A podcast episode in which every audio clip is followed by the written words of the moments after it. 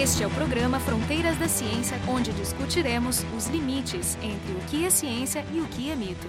Os chamados insetos sociais, como por exemplo formigas, abelhas e cupins, têm características bem intrigantes. Uma delas são as propriedades coletivas que emergem a partir da interação entre os indivíduos. No programa de hoje, nós vamos discutir como a interação social entre, entre esses animais levam a comportamentos coletivos. O nosso foco será um tipo especial de inseto social, os cupins. E a nossa convidada é Letícia Paiva, professora na Universidade de São João del Rei, em Minas Gerais. Ela vai nos contar algumas curiosidades sobre os experimentos que ela e seu grupo realizam com esses animais. O programa de hoje tem um gostinho especial porque é o primeiro programa realizado presencialmente desde o início da pandemia. E para conversar com ela estão presentes eu, Carolina Brito, e o Jefferson Marenzon, ambos do Instituto de Física da UFRGS. Letícia, eu queria começar conversando um pouquinho sobre os cupins de maneira geral, né? O que, que significa eles serem esses insetos chamados insetos sociais? Então, na verdade, cupins, eles são, junto né, com abelhas, formigas e vespas, são chamados de insetos eusociais, né, que é o verdadeiramente social, porque eles têm sobreposição de casta dentro do mesmo ninho, é o cuidado cooperativo com a prole, ou alguns operários, que a função deles é cuidar da, da geração né, das ninfas. É, e você tem o, uma sociedade realmente muito organizada, com ninhos que têm propriedades extremamente interessantes. Mas uma coisa que me chamou a atenção, que eu acho que poderia ser importante nessa questão da mobilidade, é que os cupins são cegos, né? Sim. Como é que se dá a interação indivíduo a indivíduo? É só contato físico? Tem uma questão de hormônio também? Então, eles têm, por, por interação, né, eles têm vários tipos de, de contato direto, mas a comunicação, a princípio, é feromônio, né, que são voláteis que eles vão liberando, tem né, alguns diferentes de trilha e tudo. É, ou o que eu acho que é mega interessante, ainda vou conseguir estudar, é que é de vibração. Eles têm modos de vibração e que o, assim, você consegue, você o, a frequência e ele é diferente dependendo do nível de alerta. Eles batem o abdômen na mesa, na, na superfície que eles estão. E eles batem com aquilo ali, agora eu não lembro qual a ordem, mas um desses, tipo assim, ele bateu na mesa um, algum perigo iminente. Tipo assim, ó, tá ali, tem algum predador e tal. E aí tem o outro modo, eu agora não lembro qual que é qual, que é o shaking, que ele vibra lateralmente. Que aí tá associado a um outro grau de perigo. E aí, isso aí é, é bacana, que é um negócio que é, propaga com uma velocidade gigantesca ali dentro. Então, assim, tá no cupinzeiro, eles começam vibrando ali, os outros vão todos vibrando. Então é uma informação que chega muito mais rápido do que se fosse contato. É som, né? Mas é som se propagando no meio mais denso do que o ar, se propaga Sim. muito mais rápido, né? Até porque eles não podem produzir som no ar. Fiquei pensando agora num experimento para estudar isso daí, se vocês poderiam colocar em diferentes superfícies para que talvez não vibrassem ou que vibrassem mais, né, para verificar se tu tem uma informação que se propaga menos ou mais rápido. Com uma velocidade diferente da que eles estão acostumados. Sim, né? para. Eles podem interpretar Sim. com uma distância diferente. É, não, na verdade, assim, tem alguns trabalhos né, preliminares lá no, nesse grupo que, que eu fiz o pós-doc, né, lá do professor Og de Souza. Tem alguns tentando começar a caracterizar, ver como, primeiro entender e caracterizar essas vibrações. Né, assim, aí depois, entendendo, fazendo aquilo ali, seria de você fazer intervenções. Claro, para modificar. É, e ver, peraí, né? Como eles reagem, com que. E essas frequências, eu acho que assim, é, tem muito, assim, tem um campo gigantesco aberto aí para. Até para ver se tem frequências diferentes, né? Se eles têm uma linguagem, o que seria incrível, muito, né? Muito incrível. Muito legal. E com relação a, a essa questão de mobilidade deles, então, você acha agora que eles se locomovem muito bem no espaço, né? Como, como é que é essa, essa mobilidade? Se você pensa né, que você está buscando uma. Você perdeu, você está numa sala, você perdeu o seu celular. Você vai buscar seu celular. Você não vai varrer cada centímetro quadrado da sala que você está. Né? Então você tem um, uma estratégia de busca, uma estratégia para procurar. E, e o que, que a gente faz? Né? Se a gente tenta lembrar, ó, oh, eu perdi meu celular, o que, que eu vou fazer? Você normalmente procura localmente você vai lá, peraí, tá, tá aqui na minha bolsa, tá na minha mesa, você procurou ali localmente. Não achou? Ah, não, deve estar tá naquela outra mesa. Você dá alguns passos e busca, faz uma busca mais detalhada ali. Fala, não, busca na sua estante. E depois, não, talvez eu tenha esquecido no laboratório. Você caminha, dá um salto, né? Você caminha numa direção e chega lá no seu laboratório e faz uma busca mais minuciosa. E o, os cupins, né, como formigas, eles fazem essa busca, que esse padrão de busca, que é o que a gente chama de voos de leve. Que você tem um conjunto de passos pequenos, um agregado ali de vários passos pequenos, seria uma busca minuciosa, intercalado com longos saltos entre eles. E é legal que se você pegar essa busca minuciosa e der um zoom, você vai ver o mesmo padrão. Então, esse padrão de busca se repete em várias escalas. Se você está numa situação que você tem pouco recurso, né, que você tem que ser eficiente para buscar, né, tem artigos é, argumentando que seria a maneira mais eficiente, e os cupins parece que executam isso né, naturalmente. Aí tem uma discussão se isso é emergente, evolutivo, como que é, mas é uma característica que eles têm de varrer o espaço que é muito eficiente. É, só só para complementar, não é único nos cupins, né? Não. Existem uma série de animais que fazem exatamente, seguem o mesmo padrão de caminhada. Então, por exemplo, eles têm que recolher comida. Então, tu, tu sai caminhando e vai catando e comendo a comida. Se tu só tiver passos pequenininhos, tu vai ficar restrito na tua região, vai comer tudo e vai morrer de fome. Se tu fizer só passos muito grandes, tu vai deixar muitas regiões sem ter passado por ele. Então, né, tu tem que justamente, como a Letícia estava dizendo, misturar essas duas coisas para percorrer da forma mais efetiva.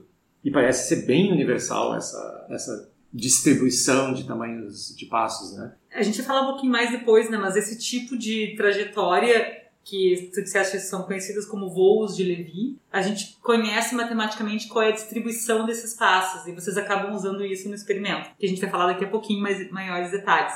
Mas justamente chegando nesses experimentos, que espécie é essa que vocês usam? Então, a gente fez, a maior parte dos trabalhos foi com Cornitermes cumulans, porque no, tanto no campus lá da UFV, lá da Federal de Viçosa, onde eu fiz esse pós-doc há muitos anos atrás, quanto na universidade que eu estou hoje, está lotado. Então você saiu do laboratório, você dá três passos, tem, e aí esse, o ninho é, não é subterrâneo, então você vê, é muito usado, o pessoal da zona rural usa, eles fazem forno de cupinzeiro, assim, é, realmente você acha muito fácil.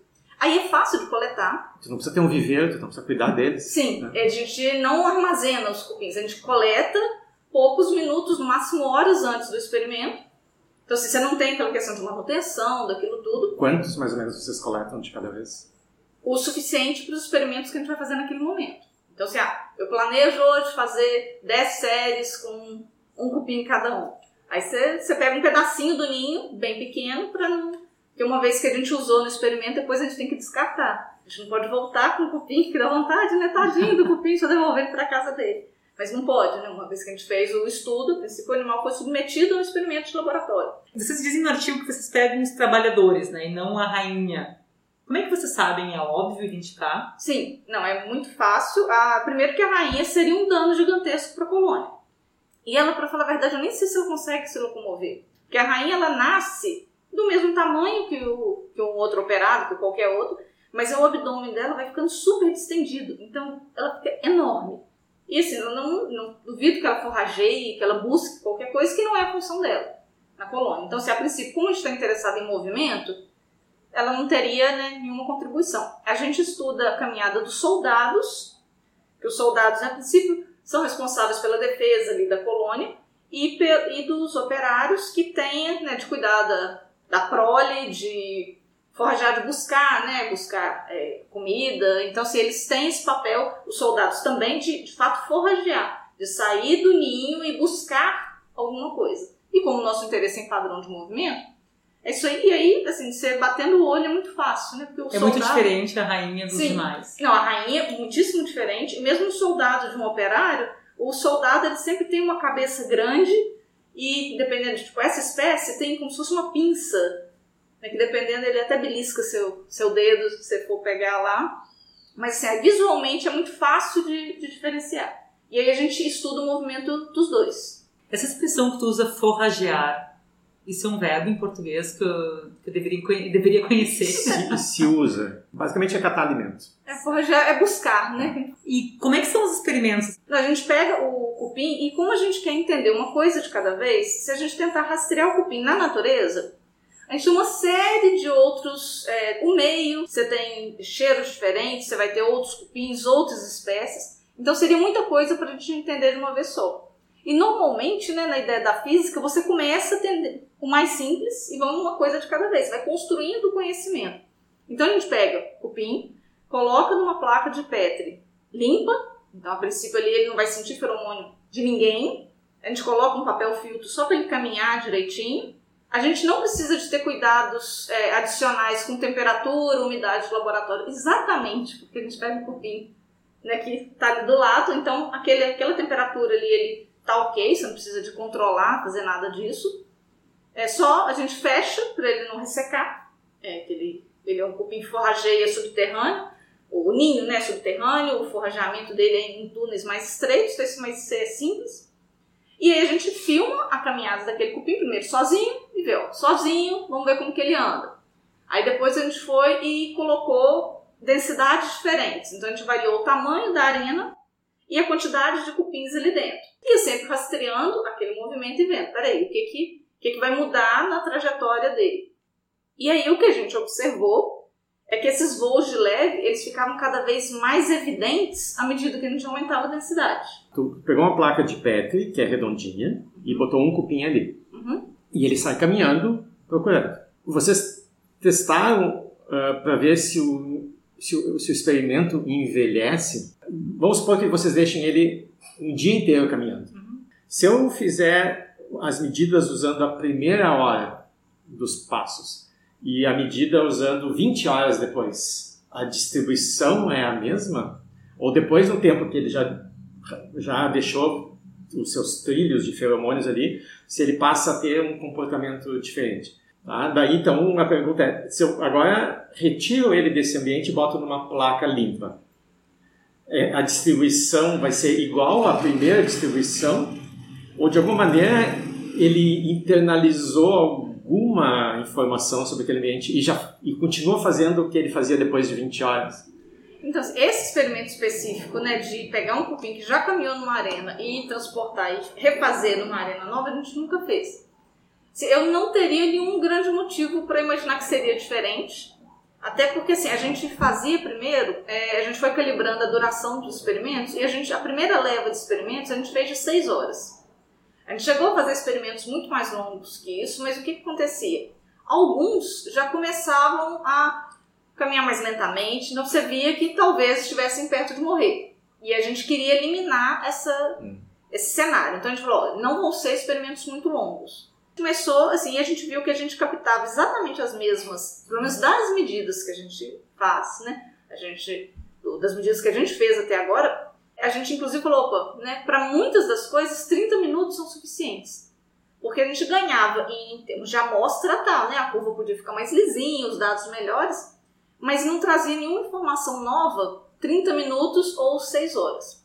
Uma outra questão, que é isso aí é uma das outras coisas que a gente tem aberto, é estudar. Você soltou o cupim exatamente do centro da placa. Como que ele vai caminhar até chegar, né? Quanto tempo até atingir um raio R? Como que ele vai, vai varrer essa placa a partir do momento que ele foi colocado? Isso é uma coisa que a gente tem alguns resultados preliminares que a gente está entendendo é, a partir daí. E para esse tipo de trabalho, esse cupim que a gente usa, ele não é muito eficiente, essa questão de feromônio dele. Teriam outras espécies mais adequadas para esse tipo de seguir trilha, quando o objetivo é mais esse, de pegar um cupim que vai deixar um feromônio, outro vai seguir a trilha, teria uma outra espécie que seria mais adequada. É, essa é a próxima pergunta, porque eu imagino que tu pode pegar o, o, a placa que um cupim percorreu e agora a gente bota um cupim novo ali. A distribuição do segundo cupim, depois que a gente repete muitas vezes, né? a distribuição do segundo cupim é igual à distribuição do primeiro ou ela é influenciada pelo... O Jefferson quer calcular o, o potencial efetivo entre os dois cupins. Porque eu, eu conheço alguns experimentos de formigas e a formiga, é, nesse instrumento em particular, a formiga ela entra, faz uma, uma caminhada e ela pode sair. Tá? Daí ela sai e entra de novo.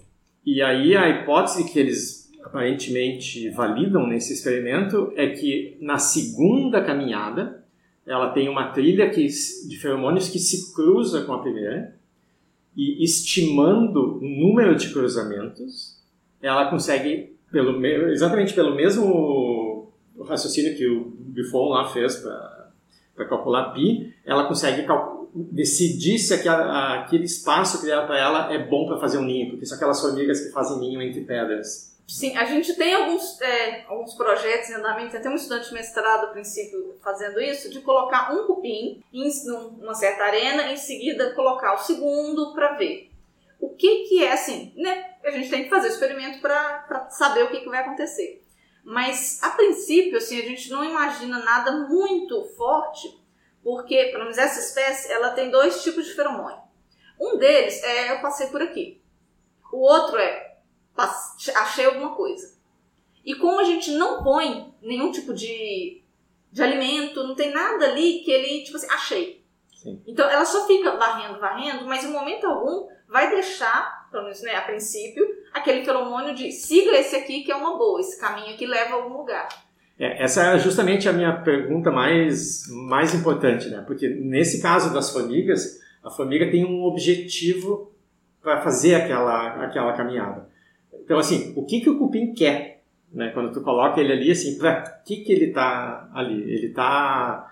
Daí tu respondeu agora, ele está procurando comida. Né? Só não tem comida. Como o experimento não está reproduzindo uma situação real, né? porque vocês podiam botar comida de repente, quanto será que as propriedades dessas caminhadas reproduzem as caminhadas que os cupins fazem de verdade? Será que essa aí não é a caminhada de um cupim estressado? Então, não, essa é uma ótima é. pergunta, assim, o, inclusive, né, uma grande discussão sempre com, com os biólogos, os ecólogos, né, porque eles têm uma desconfiança muito grande com esse tipo de experimentos, falam, não, né, isso não é natureza, então você não pode. Fala, não, tá. Então, assim, a gente é cauteloso em falar que a gente está reproduzindo o experimento dele, é, o comportamento dele no, no, mundo real. Mas aí o que, que a gente faz? Ó, você colocou naquela placa de PET, você coloca um, então a princípio você tem aquela, ó, sem é, obstáculos, sem comida, sem nada ali para ter um feromônio liberado, nada assim, estuda apenas dele. Aí o segundo passo foi colocar outros cupins, porque aí agora você teria um segundo objetivo, que seria a questão de interação social. E por que, de onde veio essa questão de, né, do cupim gostar de interagir? De onde veio essa hipótese? Isso foi um trabalho desse laboratório onde eu fiz o pós-doc, bem antigo, em que eles colocaram em tubos de ensaio cupins em densidades diferentes e viram que você tem uma densidade ótima, onde eles viviam mais horas. Sem comida, então assim, não tem nada a ver com distribuição de recursos, não. Só felicidade. Só, só o contato social. E aí, assim, é, era interessante, eles inclusive fizeram uma coisa, assim, né, me dói falar, eu acho que foi cruel, mas eles fizeram, que foi pingar é, pesticida no, no abdômen de cada um e falar, vamos submeter os cupins a um estresse e vamos ver se mesmo assim isso vai acontecer. Ou se quando eles estão sentindo né, que a sobrevivência deles está tá em risco, o padrão dessa densidade ótima se repete. Então falou, opa, né, por que, que você teria essa densidade ótima num, num tubo de ensaio onde não tem nada mais, não é gestão de recursos? Mas tu está dizendo de densidade ótima, tu disseste, tu coloca alguns cupins num cupinzeiro e existe uma quantidade deles que faz com que eles vivam mais tempo do que se fosse mais ou menos cupins? A gente coloca no tubo de ensaio. Tá, isso, é, isso não tem nada a ver com o meio ambiente, é só o, o experimento mesmo. Vocês não sabem se isso é verdade no, na vida real. Então, aí tem algumas tentativas de se. Eles né, tem alguns estudos tentando ver qual seria a densidade de cupins no cupinzeiro. Uhum. Se existe Mas, uma, uma tal densidade ótima sim, no caso. Porque o que é complicado é que eles até fazem algum. Eles têm algumas medidas de volume e massa. Então, assim, eles arrancam o cupinzeiro inteiro, pesam, medem, mas falam, mas a estrutura ali dentro não é regular. Sim, é, porque no Longe experimento disso. tu tem uma densidade homogênea porque é uma região pequena. No, no cupinzeiro tu vai fazer no máximo uma média.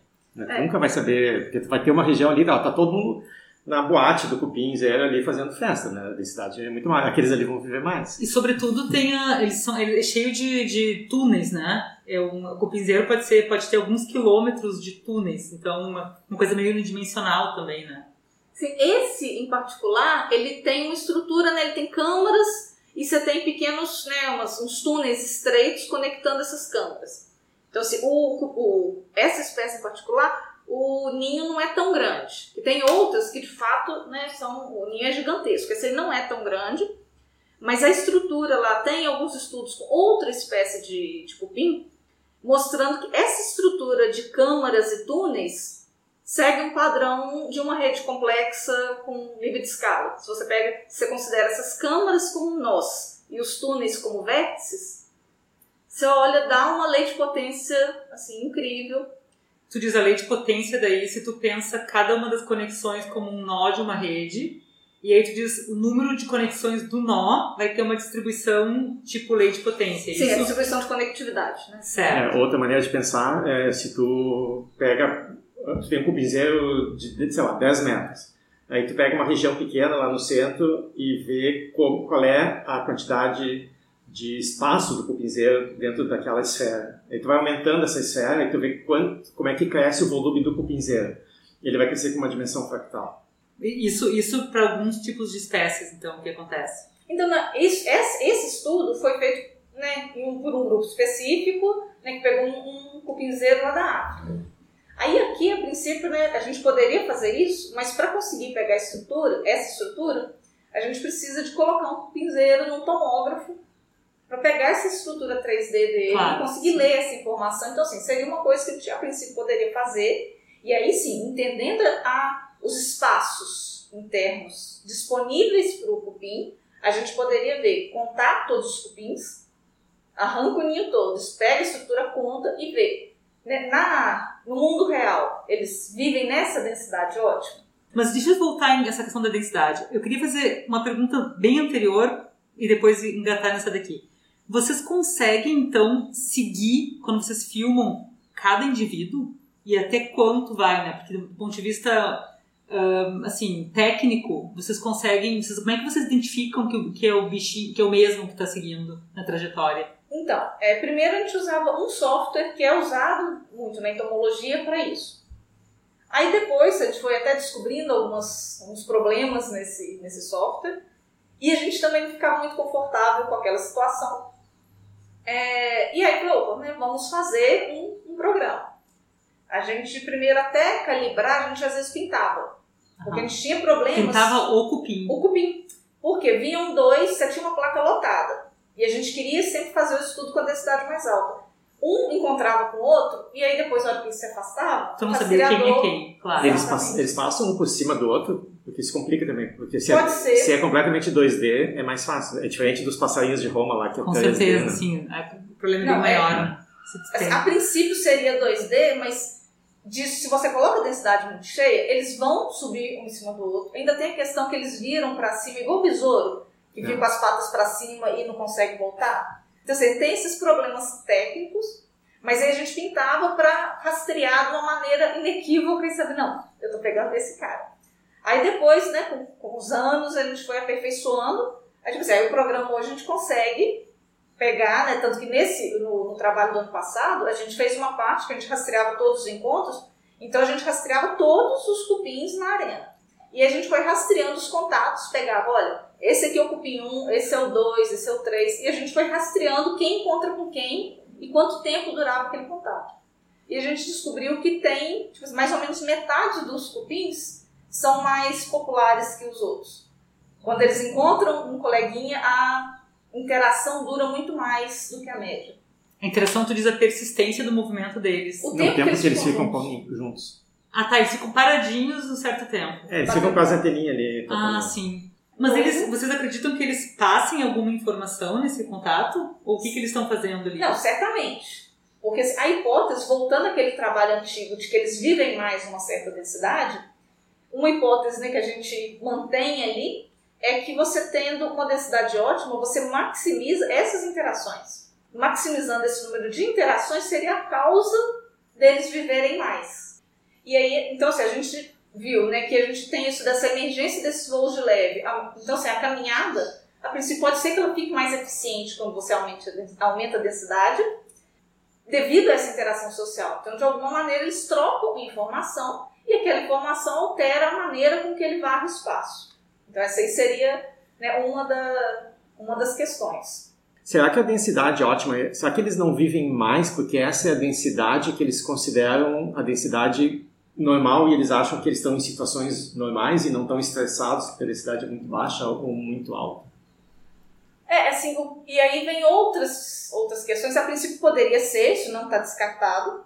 E tem outras coisas serem interessantes, por exemplo, quando tem, que eles chamam de aleluia, né? Quando sai o, os cupins voadores. Uhum. Eu não sei se em Minas a gente chama de aleluia. Não sei como que vocês chamam lá. Cupim É. voador. É. É porque assim, o, tem lá dentro do cupinzeiro, aí vai, ó, na época de reprodução, foi lá, aí tem os alados. Né? Além do. Tem os operários, os soldados, tem, vão ter esses alados. Então esses alados, né? Obviamente eles têm asas. E aí ficam ali meio que esperando quando tá com a umidade adequada, eles voam, aí tem aquela revoada, você vai pra zona rural, assim, né? Você vê aquela revoada de, de cupins enorme, um voo bem desengonçado, e aí o que que acontece? Aí eles vão cair, né, ou pousar em algum ponto, eles perdem as asas, e vão mesmo encontrar formando os pares e fazerem novos ninhos. Então, assim, isso é uma coisa que acontece, né, bem, bem conhecida nesse, nesse aspecto, mas aí levanta outra questão pra gente. A gente tem, no mínimo, um momento de variação abrupta de densidade no cupinzeiro. E como que isso? Tipo assim, olha, se a gente tem essa questão da densidade, se a gente consegue entender a densidade do cupinzeiro, como que naquele momento que você vai ter uma. E assim, é uma, uma mudança na, na densidade realmente abrupta, que vai ser numa noite aquela revoada, em que muitos indivíduos vão sair. Assim, tem várias outras situações na natureza de mudança de densidade. Você tem ninhos que eles começam no chão e depois vão para o alto de árvore. Você tem essa transição e eles vão fazendo a transição de uma maneira fantástica.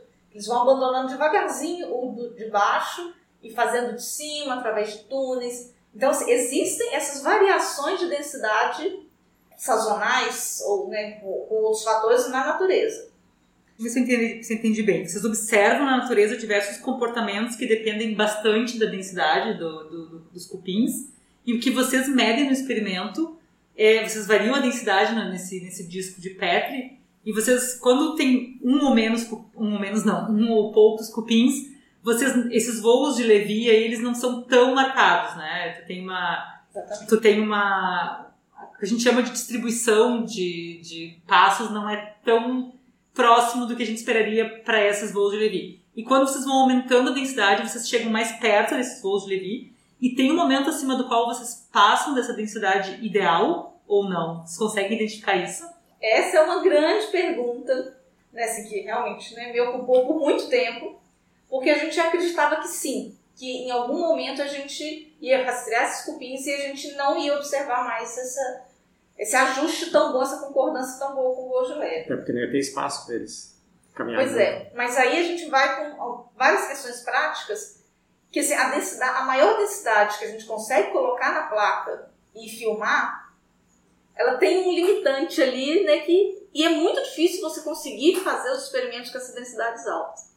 Então, assim, as maiores densidades que a gente conseguiu, em termos dessa distribuição de tamanho de espaço de leve, a gente não viu mudança nenhuma. Então, assim, com essas medidas que a gente fazia, né, distribuição de tamanho de passo, relação, algumas medidas bem tradicionais, a gente não conseguiu observar nenhuma mudança para as densidades muito altas. A gente está propondo uma usar uma nova ferramenta para analisar essa movimentação desses cupins. Que aí, basicamente, usando chamam de grafos de visibilidade. O que a gente vai fazer? Vai transformar essa série de tamanhos de passos em uma rede. Aí você vai pegar e analisar as propriedades dessa rede. Eu me lembro de ler no artigo de vocês o fato de existir alguns obstáculos dentro desse nesse Petri, no disco de Petri, e que os cupins não iam nesse obstáculo, eles meio que contornavam esse obstáculo. Conta um pouquinho pra nós isso aí, por que, que eles têm esse, esse comportamento. Então, na verdade, é que quando a gente foi variando a densidade, a gente viu que mudava. Isso era eu de física do laboratório de termitólogos e todo mundo super feliz. Ai, comportamento, interação social. E eu ficava assim, não. Eu falei, gente, peraí, né? isso aqui pode ser apenas restrição de espaço. Você está reduzindo espaço para os cupins caminhar, é claro que vai mudar alguma coisa. Eu falei, não, que se a gente tinha teoria, que era o quê? Se você põe obstáculos, você forçaria que truncasse, você interrompesse passos longos. Porque o cupim estava tentando, vamos imaginar que ele estava tentando fazer um tamanho de passo, você pôs um obstáculo no meio, você interrompeu aquele passo. Então, que aqueles obstáculos, né, só a presença deles ali, independente de qualquer interação, de qualquer outra coisa, você poderia forçar uma distribuição de tamanhos de passos diferentes. E aí, a gente pensou, opa, né, o que, que a gente vai fazer? E aí a gente falou, não, a gente precisa de alguma coisa que não interesse ao cupim, então que não tenha cheiro, que seja lisa para ele não conseguir escalar. E aí, cupins, é o sufixo é termes, né? Cada espécie, sintermes, cornitermes. Aí a gente criou os nossos ferrotermes. E a gente pegou de ferro e cortou, a gente estimou a área de seção né, é, transversal ali, considerando a área ocupada por um cupim, incluindo antena e patas.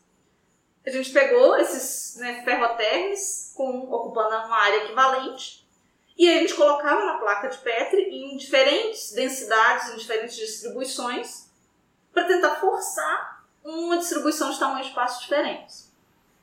E nada, tipo assim, independente do tanto de obstáculo que a gente colocasse, ou da densidade deles, o cupim continuava caminhando da mesma maneira que se ele estivesse sozinho na arena não é uma questão do espaço apenas que ele tem, mas é a interação entre indivíduos que vai mudar o passo que ele dá. Exatamente. Porque aí a gente viu que assim, a interação dele com esses obstáculos inertes era mínimo e ele simplesmente desviava daqueles obstáculos.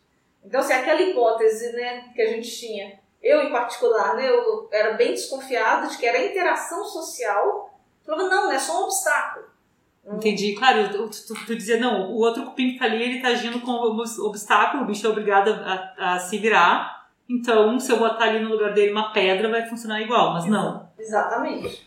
Como é que funciona a questão da, da caminhada? O, o cupim, ele tende a andar em linha reta e quando que ele muda de direção? Quando ele encontra outro cupim? Ou ele pode... Deu a louca e ele virou e, e mudou? nós humanos, se a gente tiver que reproduzir uma distribuição, né, gera números aleatórios. A gente é absolutamente incapaz. Os números que a gente vai gerar são detectáveis. Agora, se me pedir, gera uma distribuição seguindo, gera passos seguindo uma distribuição mais complicada ainda do que aleatória, né, uma lei de potência, uma distribuição de leve dessas, vai ser pior ainda, vou fazer um trabalho pior. Então, eu me pergunto como é que o cupim consegue decidir né, em, em, que momento ele tem que girar, quanto tempo ele vai andar em linha reta para otimizar essa caminhada. O que a gente sabe, as respostas que eu posso são baseadas no, no, nosso modelo. A gente colocando um cupim, a gente tem um padrão razoável assim, né, e é só pela. Né, ele tem uma chance de dar um, um giro maior. É, mas aí a hora que a gente colocava mais de um cupim na, na nossa simulação, o que, que mudava na regra? Se ele tentava, o cupim está tentando dar um passo longo. Se tem alguém no meio do caminho, aquilo vai interromper o passo. Então, essa interrupção, e aí parava por um, um certo período, gente né, sorteava probabilidades de quanto tempo eles iam parar, ou se depois ia seguir. Mas, assim, em termos né, mais mecânicos, seria um outro interrompendo o caminho dele. Então, hoje nós conversamos com Letícia Paiva sobre a mobilidade de cupins e a interação social desses animais. E a Letícia é professora na Universidade de São João del Rei, em Minas Gerais. E para conversar com ela estavam presentes hoje eu, Carolina Brito e o Jefferson Arenzon, ambos do Instituto de Física da URGS. O programa Fronteiras da Ciência é um projeto do Instituto de Física da URGS.